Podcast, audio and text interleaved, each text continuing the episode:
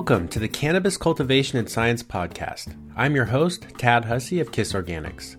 This is the podcast where we discuss the cutting edge of organic growing from a science based perspective and draw on top experts from around the industry to share their wisdom and knowledge. If you're enjoying these podcasts, please take a moment to subscribe to our newsletter on our homepage at www.kisorganics.com to stay up to date on the latest podcasts, product announcements, and videos. Our guest this week is Anne Biklé. Anne is the co author of The Hidden Half of Nature, a book she wrote with her husband, David Montgomery, in my last podcast interview. Anne is a biologist, writer, and gardener with wide ranging interests. She has over two decades of professional experience spanning field biology, watershed restoration, environmental planning and stewardship, and public health. She uses her broad background and endless fascination with the natural world to examine connections between people and their environments. Anne attended the University of California, Santa Cruz, earning bachelor's degrees in biology and natural history.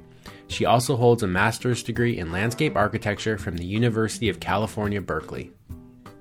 Well, thanks, Anne. I appreciate you coming on the show today. I'm really excited to get to talk to you today. Yeah, me too, Tad. Thank you. So, can we start off giving listeners a little bit of your background? Yeah, sure. So, I I come from sort of a a, a very broad background for uh, you know sort of formal education wise. I have uh, degrees in biology and natural history, and a graduate degree in a field that's called environmental planning, which is sort of a subdiscipline of landscape architecture. And so that's that's kind of my formal training and I have to say it's no surprise that I have ended up uh enamored with the botanical world because of all of those things. Uh one of my earliest memories as a kid, I grew up in um sort of the suburbs outside of Denver. And one of my earliest memories was wandering around in our yard because you did that uh when I was a kid. there were no screens or anything like that. So what you did was you went outside and you explored the world. And to me as a little kid, the yard was you know plenty big uh as a as a 4 or 5 year old. So there it was uh early June, you know, memories of cold and snow are dim in my mind, but the garden the garden hadn't really quite woken up. And I have to say this: my parents were not like green thumb kind of people. There was no big gardening history or anything like that in my family, but they had put plants in and they had established a couple of small rock gardens within the uh, larger yard. And I remember walking around to the back the back of the yard one day and I was looking down at these iris rhizomes. And you know how ugly those things look? They look like a piece of ginger. And then I followed the stalk up, and there was this flower that I just could not believe that it had come out of that gnarly, you know, dead looking rhizome thing. And so that's what I credit with sort of the beginning the beginning of what I now call a pretty bad case of plant lust on my part. uh, I I've always I've just always enjoyed being around plants and growing plants. And and again, in Colorado, you can't. You know, now I live in Seattle, so we've got you know pretty you know year-round growing season for many things here. Colorado, that was not the case. So what I did was I commandeered this very large table in our living room and I started filling it up with plants, all different kinds of house plants. And that was that was how I sort of satisfied my my green thumb and my plant lust as I got to be older and figured out uh you know how to plant a plant, how to watch it grow and and and how to take care of it and so on. Uh one of the the things that I have always done, though, it, you know, when I, you know, once I once I moved out of home and and went to college and stuff like that, right? You start renting places, and what are the yards of most of these places that uh, anybody rents? Sort of look, you know, they're kind of cruddy. They're just there's not much there most of the time, and it's about the last thing that a landlord really wants to take care of. So I sort of cut my teeth on gardening at a lot of different rental places over the years. And what was good about that is I think growing plants is uh, uh, it's definitely one of those trial and error kind of experiences. Some things work out and some things don't, and a plant will let you know, you know, pretty much right away uh, if it's if you're doing the right things and if you're doing the wrong things. Yeah, yeah, I think that's great. And so then you moved out to Seattle and established your own garden. I know you talk about it in the beginning of The Hidden Half of Nature, which you wrote with, with David. Um, can you talk a little bit about that experience? With I know you focused there on mulching, and, and he had some unique perspectives from a, a geological perspective on how quickly you were able to build the soil in your yard. Yeah, yeah. Yeah, sure. It's funny because it was about this time uh, some years ago that we really that we got going. So we had bought a house in Seattle years ago, and part of what drew us to and this is in the middle of the city, Ted. You know, this is not like some extra large lot or something like that. So we're in the middle of Seattle, and what originally drew us to the house. Remember, we looked at the house in February, and so at that time of year, there's there's early February there's not much going on, but you know, I could see that there were a couple of trees. You know, obviously at that time of year, the all lawns in Seattle are, you know, the that emerald green color, and and and what really attracted me was that the house is built on one. It's it's it's was built on one side of the lot, and so that left the other side of the lot really largely uh, a blank slate and I saw that, and you know, I just had, I had plants, plants uh, adorning my eyeballs. That was like all I saw was, oh man, the garden potential here. I've never seen anything, anything like this. So uh, we didn't get get going on the garden quite as soon as as we wanted. We sort of had some fixer upper stuff to do inside of the house. And what's what's what's kind of humorous at this point, it was definitely not funny at the time, is that once we did break ground to to do the garden, we began with sort of very unlike today where people are demolishing houses left and right around here. We didn't demolish the house. We sort of demolished everything that was out in the yard. And by that I mean, um, as it turned out, uh, the the trees that had looked alive, at least a couple of them, were actually dead, uh, and so so the first order of business was to remove these couple of dead trees. There was uh, a tree that's called a horse chestnut um, that was engulfing one side of the house, and so we removed that. Oh God! And then there was a mulberry tree that actually had wonderful mulberries in the summer, but in the wintertime, time it, it looked horrible. Somebody had previously topped that tree like about you know no less than 99 times. It looked like this Medusa head. And so anyway, we got we we we got the stuff out of there that and it was nearly everything because there was really never to my eye anyway anyone who had seriously gardened here at all. It was when we looked into the history of the house, it was Norwegians, the Osterbergs, who had uh, bought this lot and built the house, and I think like a lot of people in this region, they, at least at that time anyway, whatever blew in on the rain and the wind, that's what your yard was made of.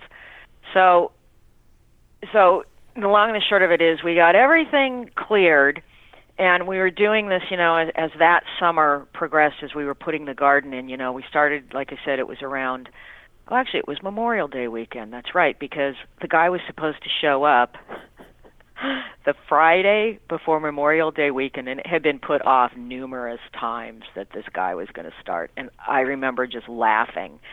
And Dave and I saying, "Oh right, somebody's going to show up the Friday before Memorial Day weekend to start on a on a large job." So we didn't the guy canceled so many times. We we were so surprised then when somebody, his name was Jim, and he walked up the driveway with a chainsaw, and that's all he had. And he all he said was, "Name's Jim, here to start the job." Oh, that day, Jim let loose.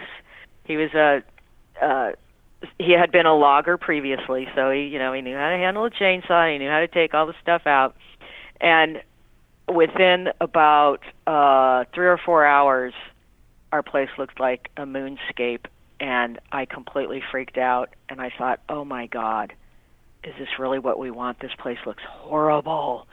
There's not a stitch of green left, uh, and some bare spots of soil were starting to emerge, and it only got worse from there, Tad, because we took the like this was about a month later or so, you know, there was like a small bulldozer thing driving around on the lot, doing leveling and this and that.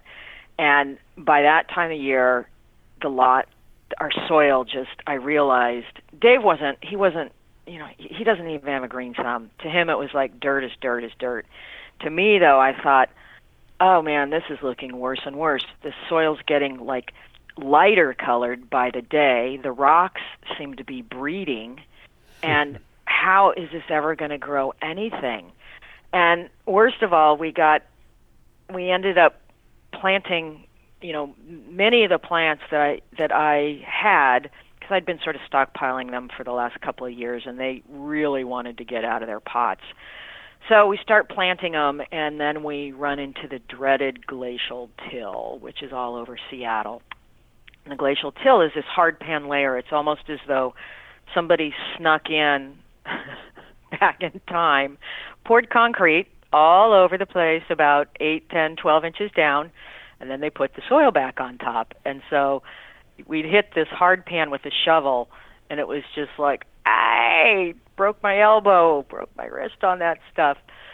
And what this so we had that was one problem and with just what had happened on the lot over the years there was never there was not any really organic matter buildup because there were really not many sources of organic matter um, at all, and so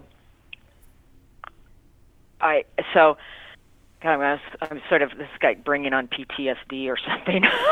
so I remember also the other big problem at that time of year is like water. I'm like, God, we are, you know, I was cursing the landscape architect. I'm like, God, I can't believe we're out here, middle of August you know, there's a water shortage on the Cedar River, and at the time I worked in the water and salmon field, and I'm like, I'm just killing salmon, trying to, you know, keep these plants alive. And what what I knew from, you know, previous short short-term gardening things that I had done, you know, at these various places that we had rented, I'm like, I got to get some organic matter, and I just get organic matter and bring it and just layer it on top of the soil because that is going to cut down on the watering first of all. So I scrambled around for much of that August and into the months of, you know, September through December, in the early the next winter, uh, getting any kind of free and cheap organic matter that I could and bringing it home and layering it on top of the beds. And it felt um, there's just something really satisfying to me when, especially after having going gone through that sort of you know somewhat traumatic experience, to mixing up just a really nice mulch that has like you know at least two, maybe three or four different kinds of organic matter. And it's a nice texture and there's a nice moisture level to it and just laying it out on the beds. And I sort of feel like it's um everything's just taken care of and I can walk away and I can let the green bodies of all the plants in the garden uh, just do what they know how to do. Because there's there's definitely one thing I've learned in putting this garden in and taking care of it over the years is all of us gardeners, and I don't care if you're growing cannabis or other things, although I, I I definitely understand the tendency with cannabis is intervention, intervention. We gotta, you know, we're trying to grow this stuff. It's a cash crop, and so on and so forth. But I really have come to see over the years that uh, if you just give plants what they need, their their bodies really know uh, how to how to take care of themselves. And it's when we get in and start mucking things up uh, that it starts mucking up the way that a plant's green body works, and then we run into you know pest problems, or we run into um, various other things, and then that turns into sort of a feedback loop where then we have to jump in with some other intervention to take care of the first intervention that we caused. So that's definitely um, something I've seen in my own garden, especially as plants mature and the trees in particular. Uh, a, a tree is just a really amazing thing because the the larger it grows and as it begins to mature, it becomes in in sort of normal situations, it becomes better and better equipped to take care of itself because it's dropping these loads of organic matter in the form of leaves uh, on on top of the ground, and it's the perfect kind of plant food um, for the tree itself. So, you know, I'm still so that that's sort of the story of of the garden and how um, it was really by returning organic matter to the soil that that I feel like it got it got our garden off to a good start and it really saved um, it really saved our butts that first those that first couple of summers when we were watering uh, and it's only continued to I think build the health of the soil you know, because some people will come over and they're like, "Really, you don't use any fertilizers or anything like that?" And I'm like, "No, I'm not. I I I don't. First of all, I'm not going to buy that stuff. Second of all, in, in a in the kind of garden that we have, I'm not looking, um, with the exception of the vegetable beds, I'm not looking for rapid, I'm not looking for these plants to put on a lot of biomass and rapid growth because these are all, for the most part, right, trees are perennials and these shrubs are perennials. And I want them to have a nice, steady rate of growth because any any biomass that a plant puts out in really sort of rapid short order that's beyond what its body would do normally that's just like putting out uh, pest food and pathogen food. Uh, and that is something you know no gardener no gardener wants. And so it's I, I like to see an uh, I like to see a plant that has um, a nice rate of growth, say you know in the spring, and then it slows down in the summer, and then that that's kind of that. Uh, it just you don't get gangly looking plants. You get robust and full looking plants. And like i said um, there's I, I don't think a plant has the ability when it is putting out a ton of growth.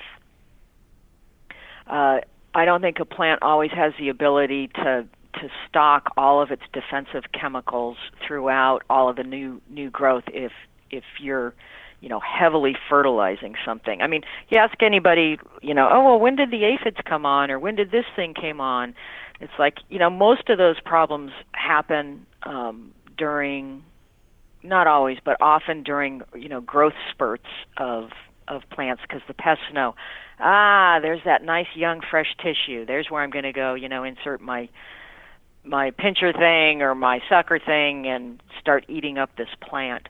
So I I I really like to think about I, I what I like to do is sort of is try to match a plant both to my goals as a gardener and to what the capability of the soil is. And I feel like a well grown plant is reflecting um, the quality of the soil and the quality of the environment in which it lives. So I wanted to touch on this idea of organic matter a little bit a little bit more thoroughly in the sense that I know that not all organic matter is created equal. I mean, putting out chicken manure is very different than putting out mm. arborist chips, just based mm. on the carbon to nitrogen ratio. Uh, can you touch on your experiences with that and what you were using as sources for uh, orga- uh, mulching in your garden? Yeah, yeah, yeah. You bring up a really good point because I, I, I had a beautiful tree. It's since died, and I and I blame myself partly for that. It was this it was this tree called it's a red bud. So this is a, a or Cercis occidentalis is sort of the native one. What this tree is, it's got these gorgeous heart-shaped leaves, and I had a cultivar of it that had this great name that I love, forest pansy. I mean, who came up with that? anyway, this tree this tree was was gorgeous. The the leaf color was knocked my socks off. It's actually the fall color on this tree. And when I planted that tree, it was a bare root tree. It was like maybe the diameter of uh, my my thumb and my index finger together, so pretty small tree. And I was fortunate enough to win the Zoodoo lottery. And the Zoodoo, for those listeners who don't know, this is composted manure of the herbivores at Seattle Zoo. So the zoo has a program where they handle all the composting of that manure, and then every spring and fall you send a postcard in, and you can get zoo Zoodoo. And it is an animal manure, and it is animal manures are high in nitrogen, and we know that nitrogen is what fuels mostly the green growth uh, of plants. And so I thought, oh, this tree needs zoo Zoodoo. So that's what I did. I I put a lot of Zoodoo on that tree, probably two or three seasons in a row. And boy, let me tell you, that tree grew. it really grew. But that tree also has a problem. It's got really lousy branching structure, which is to say that uh, that tree really wants to be a shrub. It has no central dominant leader that you know shoots up and that has you know well behaved and well structured lateral branches coming off of that central leader. So I what this tree had was maybe four or five dominant leader stems shooting up to the sky and um, the problem with that after about its 10th year was that those branches, those little stems, became bigger and bigger and bigger branches, heavier and heavier, and it began to split right where those those branches joined the main trunk of the tree. And I thought back to what was going on, and, and part of it was, like I said, it's just the natural structure of that tree, but also I had boosted the growth like crazy of that tree in the early years with all of that Zoodoo. You know, I knocked that off after like several years because I was sort of standing back going, wow, this tree's growing bigger faster than I ever thought it could. And at that point, I just started doing straight wood chip mulches. And a straight wood chip mulch for me, I really like because it's really, really good at doing two things. It suppresses weeds and it does not give a seed, a weed seed, a place to germinate. And because wood chips are almost, well, they're they're from a composting standpoint, they're considered, you know, uh, purely, you know, all carbon. Very, not, they're not really, they're not a nitrogen source at all. So I like that because it's a very slow feed, slow decomposition process. As as the wood chips come in contact, of course, with microbial life in soil and other and, and sources of nitrogen in the soil, it they will decompose. But it's but it's a slow process. So that was my hard lesson in learning the difference between carbon sources of organic matter and nitrogen sources of organic matter. And now around my trees, because they're all they're healthy, they're they're doing their thing of putting on a normal amount of growth for whatever species they are.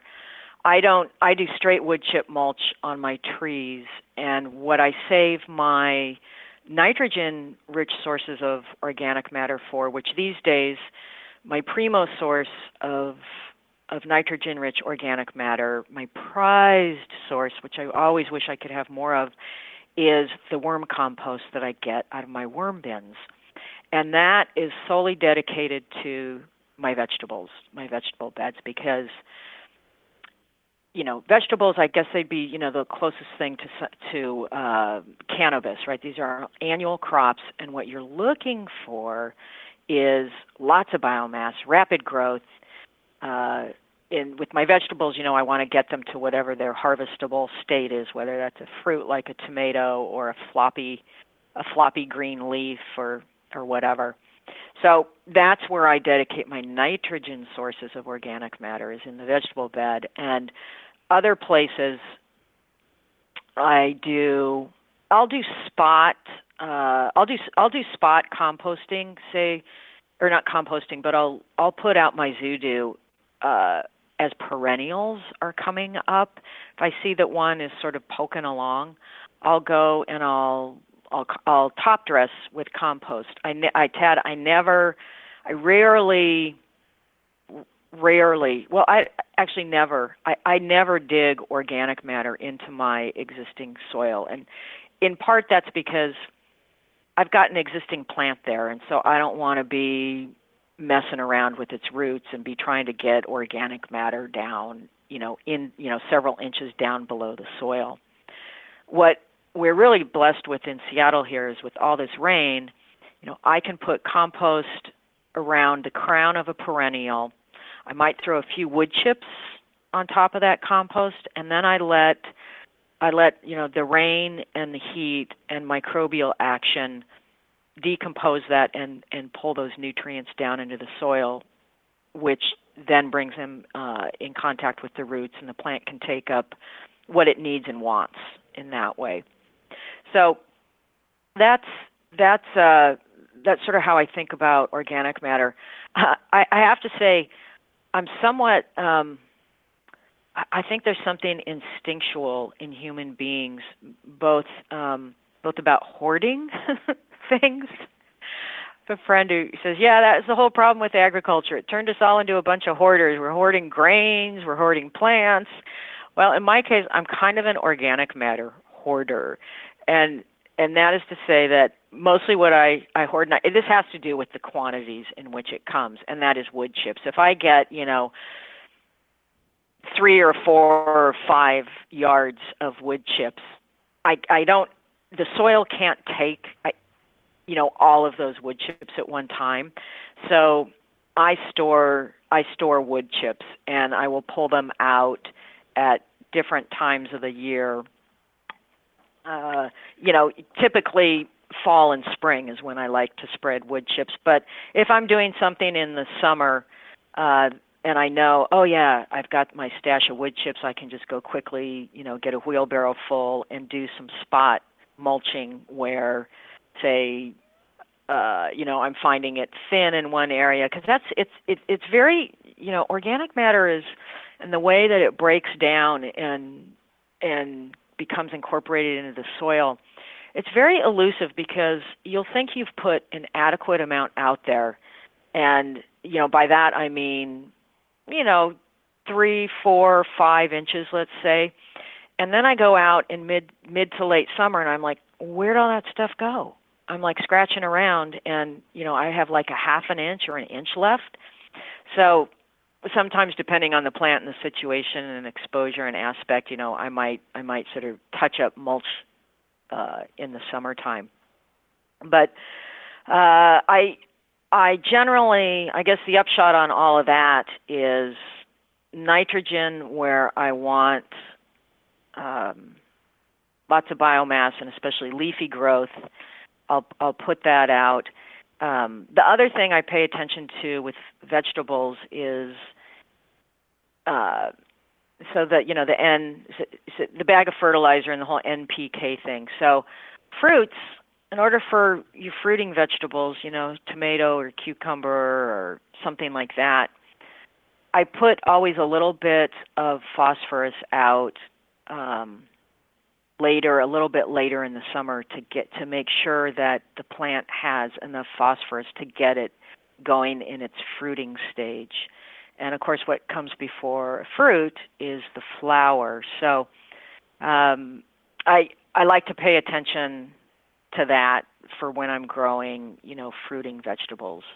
Uh, something something else. Oh yes, um, basil. I love to grow basil just because there's just nothing that beats fresh pesto, and that's certainly a nitrogen a nitrogen hog um, of a plant and and you'll get some pretty fantastic results. I remember one garden I had before I knew a whole lot. I was I was putting barely composted chicken manure out uh around some basil. It didn't burn it, but oh my god, I got like just incredible uh incredible leaves of basil that year. Some were almost as big as the palm of my hand. So you know that that's what nitrogen and nitrogen-rich uh, sources of compost and organic matter can do for you. So, just real quick, I just want to let listeners know that when you're talking about uh, wood chips, you're talking about arborist chips, and uh, I know for us, with our with our farm, we have a relationship with a local arborist. He's a good friend of ours, and so whenever he gets a load of deciduous chips, we mm. always request those in because they break down faster, and then we'll use the evergreen chips or things like that from uh, those trees as our um, pathways because they, they take a little longer to break down. Right. Um, so we use wood chips a little differently. They're great in our in our chicken yard because the high carbon is balanced with the uh, nitrogen from the chicken manure. So they uh, they break down quite quite nicely and give us a nice layer of uh, of uh, compost underneath. Yeah. So it works really well. Yeah. But I wanted to go ahead and transition into talking about sort of your area of expertise in terms of the biological aspects and the role that they, the microbes play in, in breaking down this organic matter and in um, sort of making these, these nutrients available to the plant. Yeah. Um, we just posted on, on Twitter the other day this really um, interesting paper that that came out that I knew this before, but I always like to be reminded of it, and it and it's this: we think we think about organic matter as being plant derived in a garden. It, it, and I'm thinking of my garden specifically. You know, I'll see leaves in the fall, and they've come off the trees, and they're right where I want them. I think about that organic matter, you know, being a part of the nutrient cycle that is feeding the tree.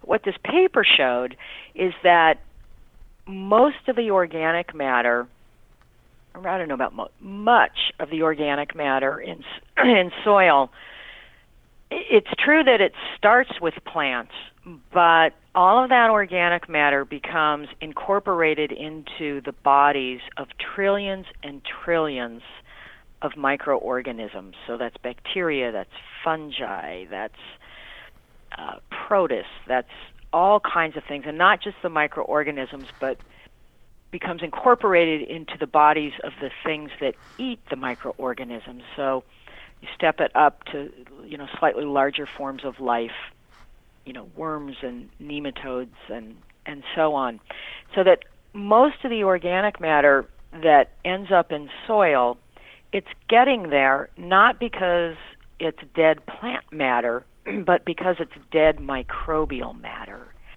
And this is a really interesting way to think about uh, organic matter and organic matter cycling because how do we get um, a lot of microorganisms, uh, you know, flourishing and thriving in the soil? And by this I mean the beneficial ones. We, of course, are not talking we don't want a bunch of pathogens in the soil.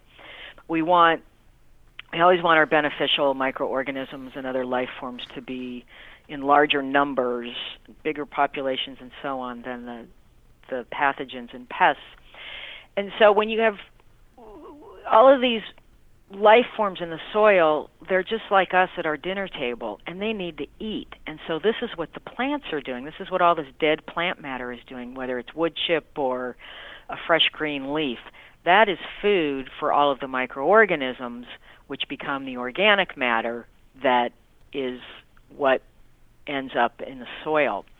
And it it even goes beyond that because we know now that there's a uh, one of the most life dense zones on the entire planet is around the root system of a plant and that area is called the rhizosphere, R H I Z O, and then sphere. So sphere is, you know, just area around, and rhizo is, I can't remember if it's Greek or Latin for root, but I think about it as the house of the root, the area of the root. And that's where bacteria and fungi in particular are running to the root system of a healthy plant in a healthy soil as though that is um, you know, their dinner. And there's a, a very good reason for that. This area called the rhizosphere is where a plant will take up to uh, like 40% of all of these compounds that it has made through photosynthesis. And these compounds are things like carbohydrates and fats and proteins. And it turns these compounds, uh, well, a microorganism considers all of that stuff food. And so a plant is exuding these compounds out of its roots. The, the, the name for that is exudates. And you just think outward flowing food from the root system. Microorgan- microorganisms uh, lap that stuff up, and then in return, they're making metabolites out of this, out of these um, compounds that they've received from the plants. And like any organism, they excrete things out of their bodies. And some of the microbial metabolites that have been discovered um, in the soil include things like plant growth promoting hormones. And so this is pre- this is really interesting. You know, you've got one part of uh, the world of life, the microorganisms, making things that help another completely area of life, the botanical world. So these are some of the things that happen in the rhizosphere, um, and it it tells us that this is also one of the.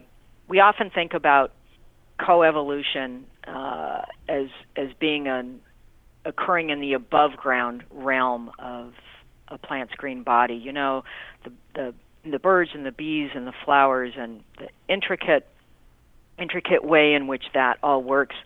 But the symbiotic relationships below ground are just every bit as sophisticated and long standing as what is going well they actually go back even further because they predate flowering plants. So this is this is really um, this is really fundamental, and it's really important that we have some of the grandest symbiotic relationships on this planet occurring right beneath our feet, and in a place that we still don't understand that well, and we don't we we we may never know how everything works. And what what that tells me is uh, is a couple things because this is what's going on in the soil around the roots of a plant is so fundamental to a plant's health and well-being that really what we ought to be doing with whatever kind of plant we're growing is seeking ways to support those symbioses because eh, long before we had agrochemical companies, long before we had bags of fertilizer and, and all of these other various things in the agricultural and horticultural world, all a plant ever had was the symbiotic relationship where it's feeding the microbes, the microbes are making metabolites, and the plant is pulling in those metabolites. And it's not only just metabolites, but fungi in particular will they they they can greatly extend the well functionally anyway the reach of a plant's roots and so they'll be out far away from a plant pulling things like phosphorus, that's the P of the NPK, out of the soil and they transport it back to the plant and give it to the plant. And so these are the sorts of natural processes that we don't need to pay for them. I'd rather have I'd rather have fungi doing my work for me than you know running out and buying um, synthetic fertilizers. And it we we also know that you know plants and the microbial the soil microbiome um, they've worked out their relationships with their their trades and their rhizosphere in ways that keeps both you know the rate and growth of the plant sort of in balance with the soil so that you're not getting excess growth that becomes you know food for food for some pest or pathogen. So I really think of the microbial world, the soil microbiome, which you know, and the root microbiome as um, it's sort of like the plant arsenal combined with the plant pharmacy combined with the plant's uh, say cellular communication device because there's a ton of signaling that goes on between the microbes around the roots and um, and the plant itself that that are related to how uh, plants defend themselves against above ground and below ground pests and how um, plants are communicating with one another. I mean, it's it's a it's a really really fascinating um, world, and I I would love it if um, I know a lot of cannabis growers for legitimate and historic reasons. They're growing they're growing these plants inside, and I think that that is um, that's just the way it is, and I get that. But there is, it, I think that's hard on a plant's body to be um, to be sort of taken out of out of where a plant would normally grow, which is in the soil, outside, in sunlight, exposed to you know all kinds of biological and non-biological factors that give the plant its um, uh, its hardiness. In the case of food plants, taste and flavor. In the case of cannabis, you know all of these phytochemicals that translate into flavors and smells, and whether one's using cannabis medicinally or psycho or for recreational reasons. Everything that it that everything that went into that that plant's growth is manifest in in some ways um, by the growing environment that it came out of. So I, I would love to see more cannabis grown outside and in the sun, although I completely understand why it's not and why in such cases, you know, you just need more interventions. You need more more assist um, of plants if they're grown indoors. But it's I don't know how that's going to ever turn you know whether it's yeah, I I think that's a that's a difficult thing because it's just not it's just not sustainable either. So um, anyway, I hope that I hope that uh, things can turn around on that front with cannabis cultivation. Well, I think there's some issues around uh, temperature in in terms of uh, in some areas like here in, in Washington. Oh, sure, yeah. It's just it's too cold to grow it outdoors uh, for large portions of the year. But right. um, one of the things that we work with growers on is trying to incorporate what a lot of people are calling living soils, uh, with the idea being that we're cultivating these microbial interactions and uh, reusing the soil to create this ecosystem similar to we would have outdoors. Because, like you mentioned, these phytochemical reactions that are going on or interactions um, really do have a large influence on the odor and the flavor of whatever crop you're growing. Mm-hmm. Um, and, and, there are some nutrients that are tied to to terpene expression, like sulfur, but a lot of it is the microbial community. And one of the one of the interesting statistics that I think really shows how important that is to the plant is um, it's it's been established that something like thirty percent of the uh, of the energy that the plant takes in through photosynthesis is putting back out through the roots as a way of fostering that microbial relationship um, in the form of the exudates, which you described. I just think that's that's amazing that they would give up that much of the um, sort of nutrients that they're taking in just to you know promote this symbiotic relationship.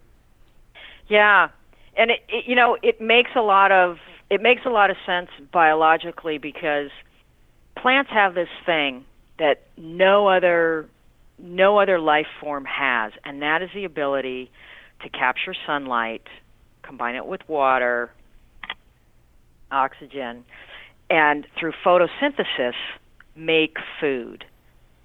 You're some soil organism living in the dark subterranean, and and you're on the roots of this thing that is basically a food factory, and and at the same time you're able as a microorganism to uh, do equally impressive chemistry with uh, you know the things that are available to a microbe in the soil and then hand that over to a plant. I mean it it's what it really does is it it takes sort of the genomic potential of a plant and all of its photosynthetic capability and it takes the genomic potential of say a bacterium and it makes this new organism that is uh, sort of fully fully capable of using everything that's in the above ground environment and the below ground environment and bring it together into this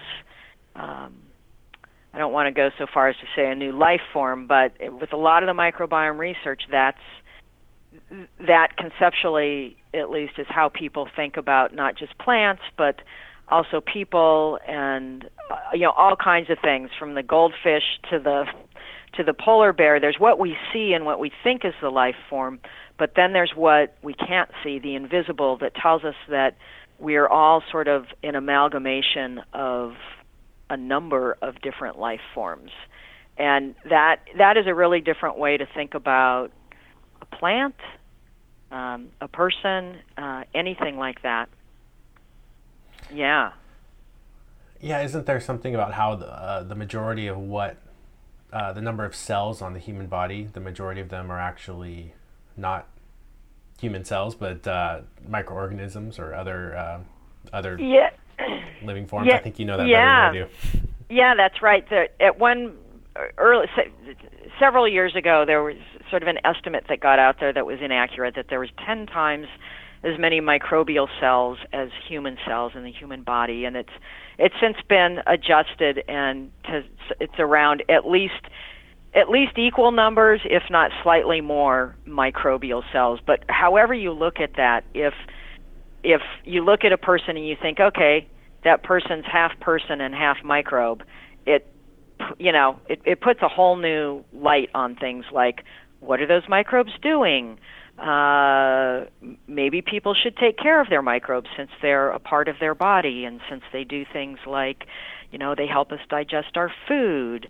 Um, really interesting work is being done around um, uh, sort of brain health and the gut microbiome because, for example, serotonin is a neurotransmitter and it, it helps our brain work and it, it affects whether we're feeling happy or sad. And so people had assumed for a long time, oh, that serotonin, that must be made up in the brain because that's where most of it's used. No, in fact, most of the serotonin is made um, in the lower reaches of our gut by our members of our um, microbiome. So that tells us that you know there's some pretty fundamental connections between um, the health of our bodies, the health of our minds, and what our gut microbiota are doing. And this is where, much like um, the diet of the soil, you know, we talked about different forms of organic matter and what the responses of a plant are to the different forms of organic matter. And really, our our gut is is very much analogous to the root system of a plant because we've got all these microbes living living in our digestive tract, especially the lower reaches, and they need to eat. And as it turns out, all you know, for years and years we've all heard, "Oh, you should eat your fruits and vegetables. They're good for you. They're good for you." No, they're not so much as good for you as they are the fodder that it appears feeds the um, microbial strains and species and communities that are the ones that churn out a huge number of compounds and molecules that have medicinal effects in our body. So, you know, I mentioned serotonin is one such metabolite. There's um, another compound called butyrate that is really important for um, colon health and also important in sort of modulating and regulating the way our immune system works. So, just like the root the the root microbiome is making things like you know I mentioned the plant growth promoting hormone, which is a good thing for the plant. Our microbiome is making all kinds of compounds and molecules that have. Um, it's not just there's many beneficial effects, but you get um, just like in the soil, you get something funky going on, and then you can have your microbiome maybe making compounds and molecules that aren't so good for us. But we do know that across the board, it seems that you know a high fiber diet, which is to say one that is an abundance, not exclusively, but certainly an abundance of unprocessed plant foods, is is something that our microbiome really um, really thrives on. Yeah, it's very it it it's very interesting. Yeah, I I recently heard a podcast by Paul Stamets. Oh, uh, that was just it was, it was great. It was on the Joe Rogan podcast. Um, I can send you a link to it if you haven't heard it. But he talks about the role of a fungi and how it its its impacts on human health.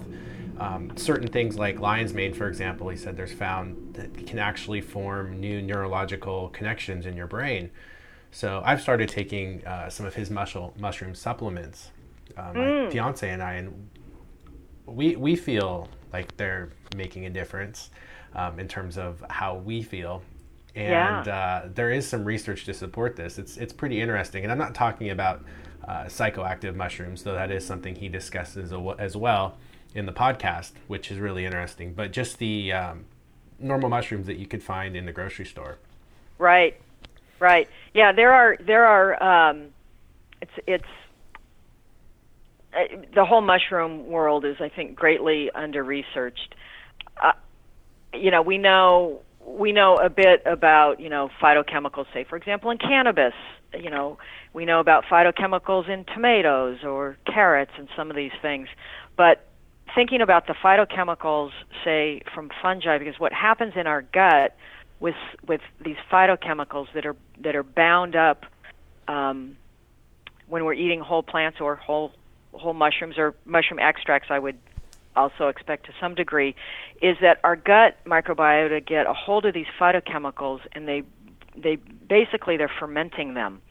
And when they ferment them, it turns it into other bioactive compounds and products that our body knows what to do with those things. So that's where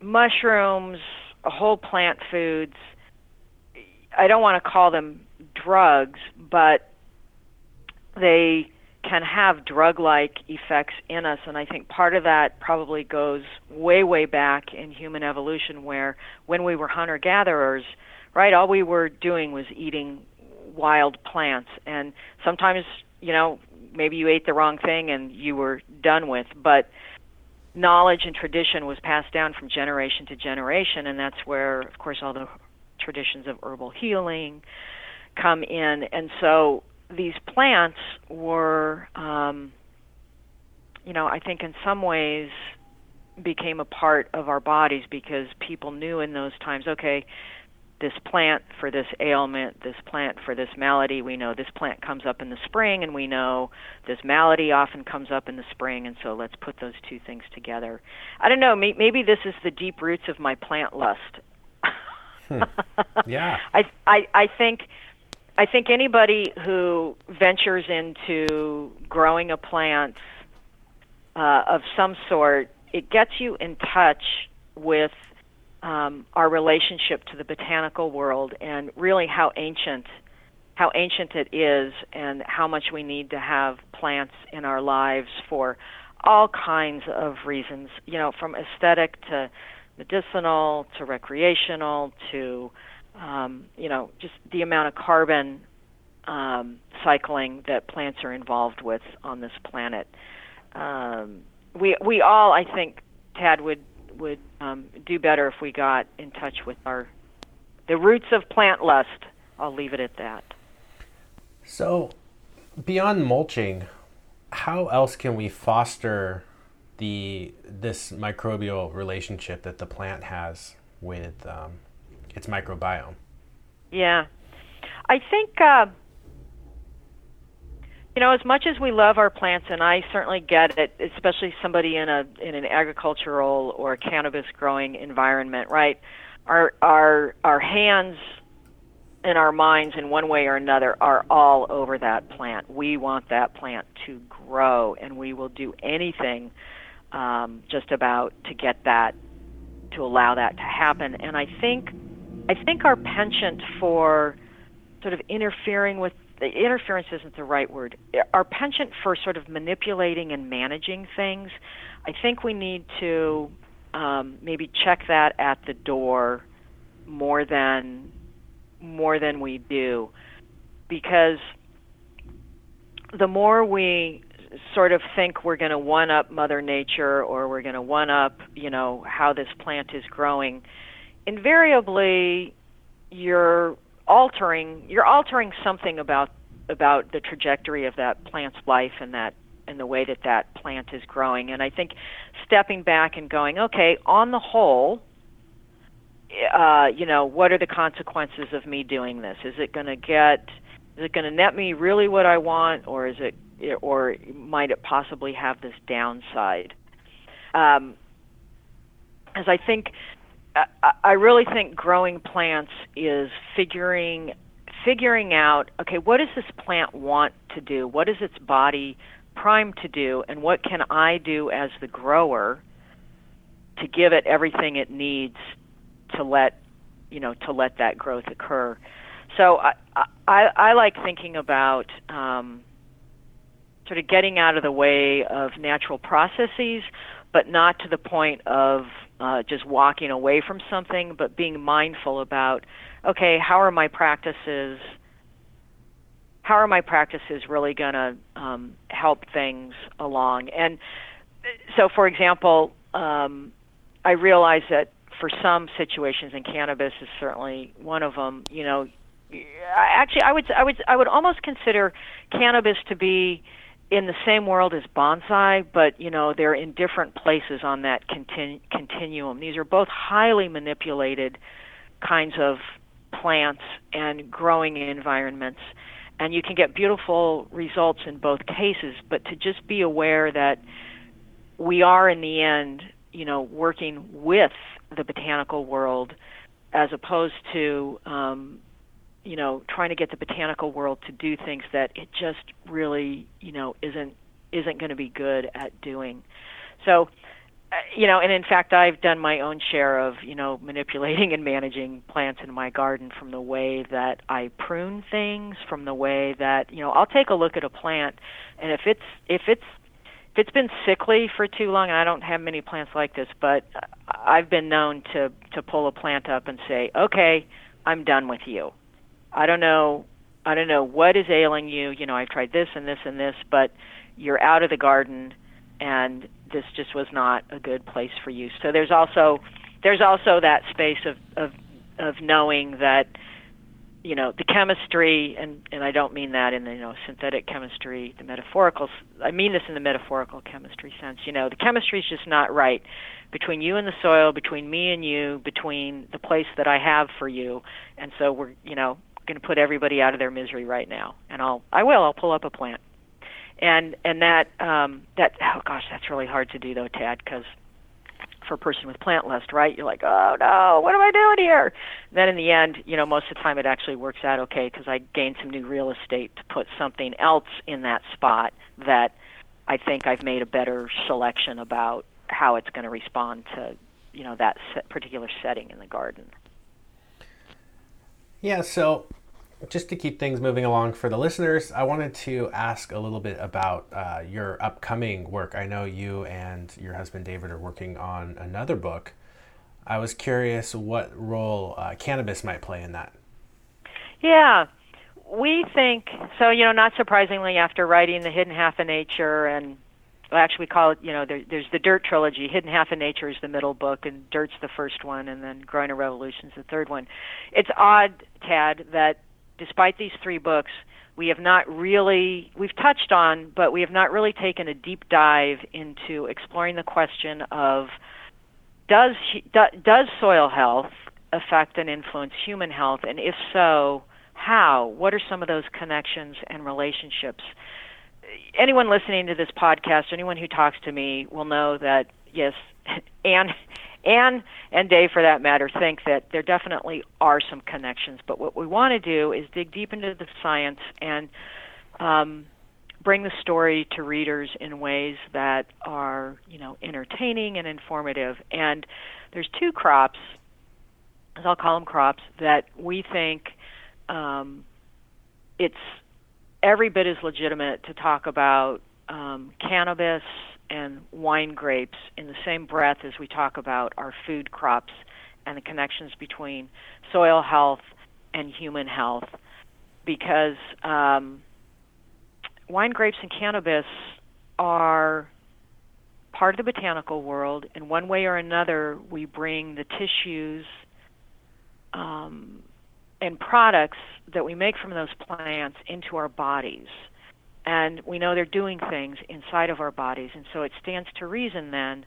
that what is how we cultivate cannabis specifically, what does that have to do with the quality of um, the products that we're using, whether it's medicinal or recreational or what what have you? So that so we wanted we want to take a, a look at that because um, I think with cannabis, uh, you know, the trajectory, despite I think what's going on at the national level, I, I just think cannabis is going to become legal in more and more states, and I think consumers ought to have resources at hand to know how is this cannabis grown, and um, also to educate consumers too about just sort of the role of phytochemicals in a plant's body and how that translates to the desired effects, whether you're looking for some kind of couch lock thing or whether you're looking for something more clear headed or whether you're looking for something on the medicinal end. Uh, that's that's all really important and we hope in the new book to um, sort of spill the beans, so to speak, on that story.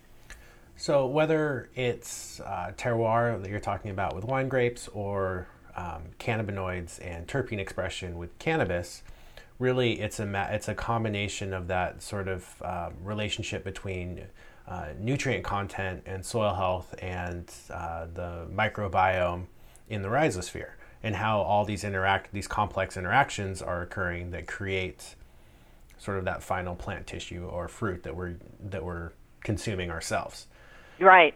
And yeah. uh, I would just add to that what I'm seeing with these living soils and getting feedback from some of the growers that we work with is higher levels of terpenes than oh. they're seeing traditionally across the same cultivar. So it used to be in the medical days here in Washington that you would go into a store and they would just say, here, you know, this is what they have. And it would be, let's just say OG Kush is one of the names of one of the cultivars, for example.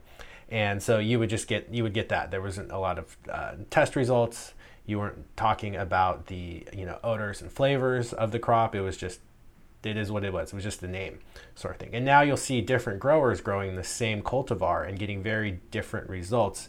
And before, I think it used to be more about just THC levels. Like people would get in trouble for carrying high amounts of cannabis on them, so they'd want to carry less cannabis, so they'd want stronger cannabis, uh, so they could carry less of it. You know, if they can get 20% THC versus 10% THC, they could carry half the amount or you know consume half the amount. So mm. now what we're finding is the as the as the sort of the community evolves and as the laws change, people are more interested in these terpene levels that we're, they're testing for and how they affect the um, not only the uh, psychoactive effects of cannabis, but also the you know the the I guess I would say the recreational process of consuming it, which is you know similar to wine in the way that we evaluate it in terms of how and describe it. So I think that that's really interesting as you know as the industry evolves. Yeah.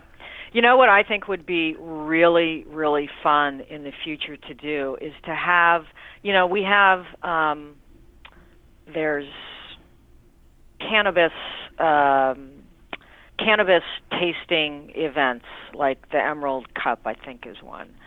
And there's wine tasting events, and there's tomato tasting events. I think it would be great to organize an event not based on these crops, but hey, let's have let's have an event about all of the wonderful edibles and quaffables um, from the whole botanical world. And so it would be an event on phytochemicals, like okay, we know this tomato has, you know, particularly high levels of lycopene. Okay, tasters, you know, what do you think? And then um, also be having it the same kind of thing. Okay, what about the phytochemicals in, you know, the wines? What are what what are we what can we associate with these? And what about these phytochemicals in cannabis? And I think I think in modern life we're just so disconnected from uh, not only how we grow our food, but you know what this whole endeavor of agriculture is is and has been all about. I mean, sure, it was always about survival and getting enough to eat. That's that's obvious, but certainly at another level, part of all of this is about um, pleasure and it's about fun and it's about flavor and taste and effect and um, being knowledgeable enough to know okay yeah right okay i've had enough of sugar or i've had enough okay no more no more cannabis for me or you know no more wine for me. So i i actually think if people were more educated about the effects of all of these botanical foods beverages and so on um, it would be it would it, it would be I, I think I don't know a, a more interesting way to to move our way through the world of a grocery store, a farmer's market, um, you know, a party, you know, having guests over and so on. I mean, there's there's there's no doubt in my mind that humanity has long, long flocked toward, uh, you know, things like sugar and uh, alcohol and um, and getting high. It's a matter of okay, well let's let's take the pleasure from that, but let's not overdo it. Yeah, I think it's interesting as someone who works around a lot of chickens as a farmer, we find that they can regulate their calcium levels. We can just put out eggshells oh. or uh, oyster shells, and they will um, they will regulate that based on oh. how they need it. You know, and they need wow. about 16 to you know I, I think it's 16 to 18 percent calcium in their diet or maybe it's protein. I might be confusing the two right now. But uh, basically, you don't have to regulate that for them. And I think we do the same in terms of our own needs, like when we crave sugary foods or salty foods um, based on what, what our bodies may need. But uh, interestingly enough, I met with uh, Tom Wagner, who's a local plant breeder, specifically known for tomatoes and potatoes. Uh, mm. Green Zebra being one of the ones locally here that's pretty oh, well yeah. known that he's created. And what he's really interested in is tomatoes with high protein content, which is associated with the flavor umami. Oh, so wow. They've they've found this association between the umami flavoring and protein. So he's purposely breeding for tomatoes with higher umami levels as a way or flavoring as a way of selecting for higher protein. So I, I, thought that was interesting. You know, that is really that is really interesting, and it's it's it's also interesting to me because of the ability for us as as human beings to um, equate flavor with quality, and um, right proteins proteins an important thing that our bodies have, and umami is a flavor that we like. And so, voila, the two come together, and we're consuming a diet of food that um, is actually good for us. Yeah, I'll have to put you in touch with them. I think you guys might enjoy yeah. chatting.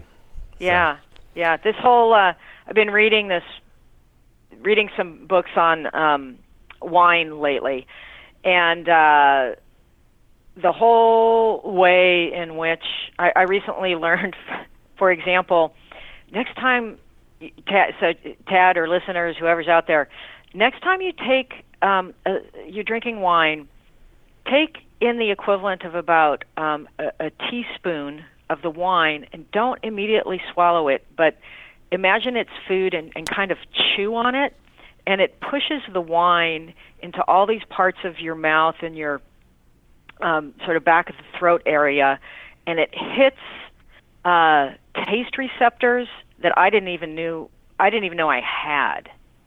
And the wine washes over these taste receptors, and it tastes completely different mm-hmm. than the normal way of just sort of pulling in a mouth, you know, uh, some wine and swallowing it.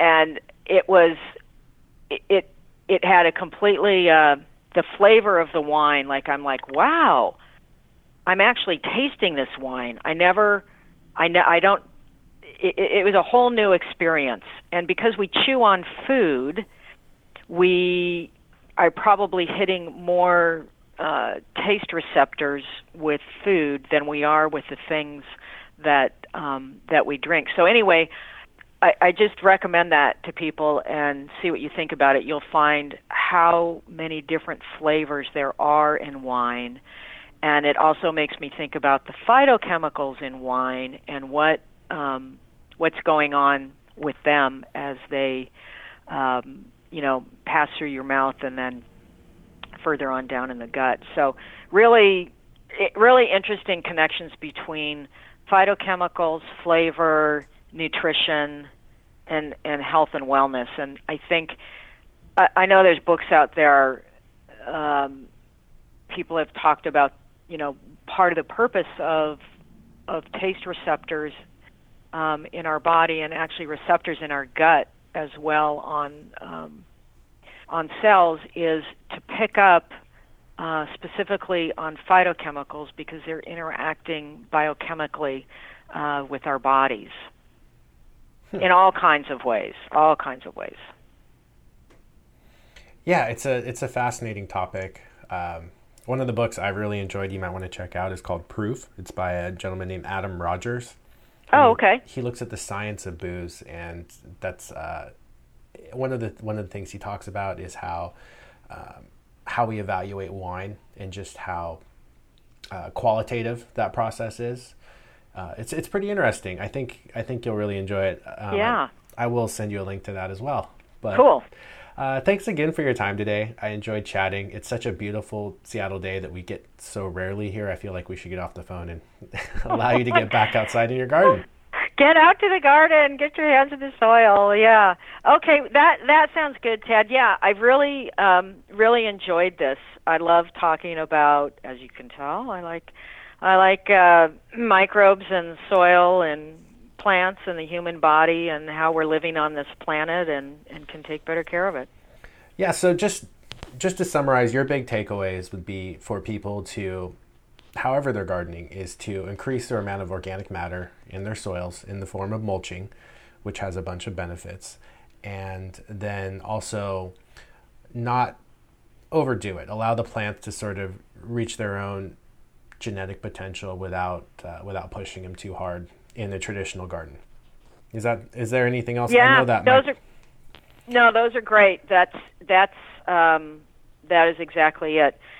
Uh, and and I would just say one last thing that we didn't we didn't hit on, but I think about uh, in the context of not pushing your plants too far and the organic matter is to realize that the soil has a metabolism. I think of it as a metabolism, uh, just like our body does, and overwhelming the body of soil with too much of any one thing is what we want to, you know, veer away from because it's sort of like, uh, you know, even too much mulch, too much organic matter, the soil can't handle all of that. It's like sitting down to, you know, instead of one plate at dinner, like three platefuls. You just you're going to feel nauseous and uh, overfed and it's just not going to it's just not going to work well. So being mindful of the soil's ability and the microorganisms in the soil to process that organic matter in a in a timely fashion. And I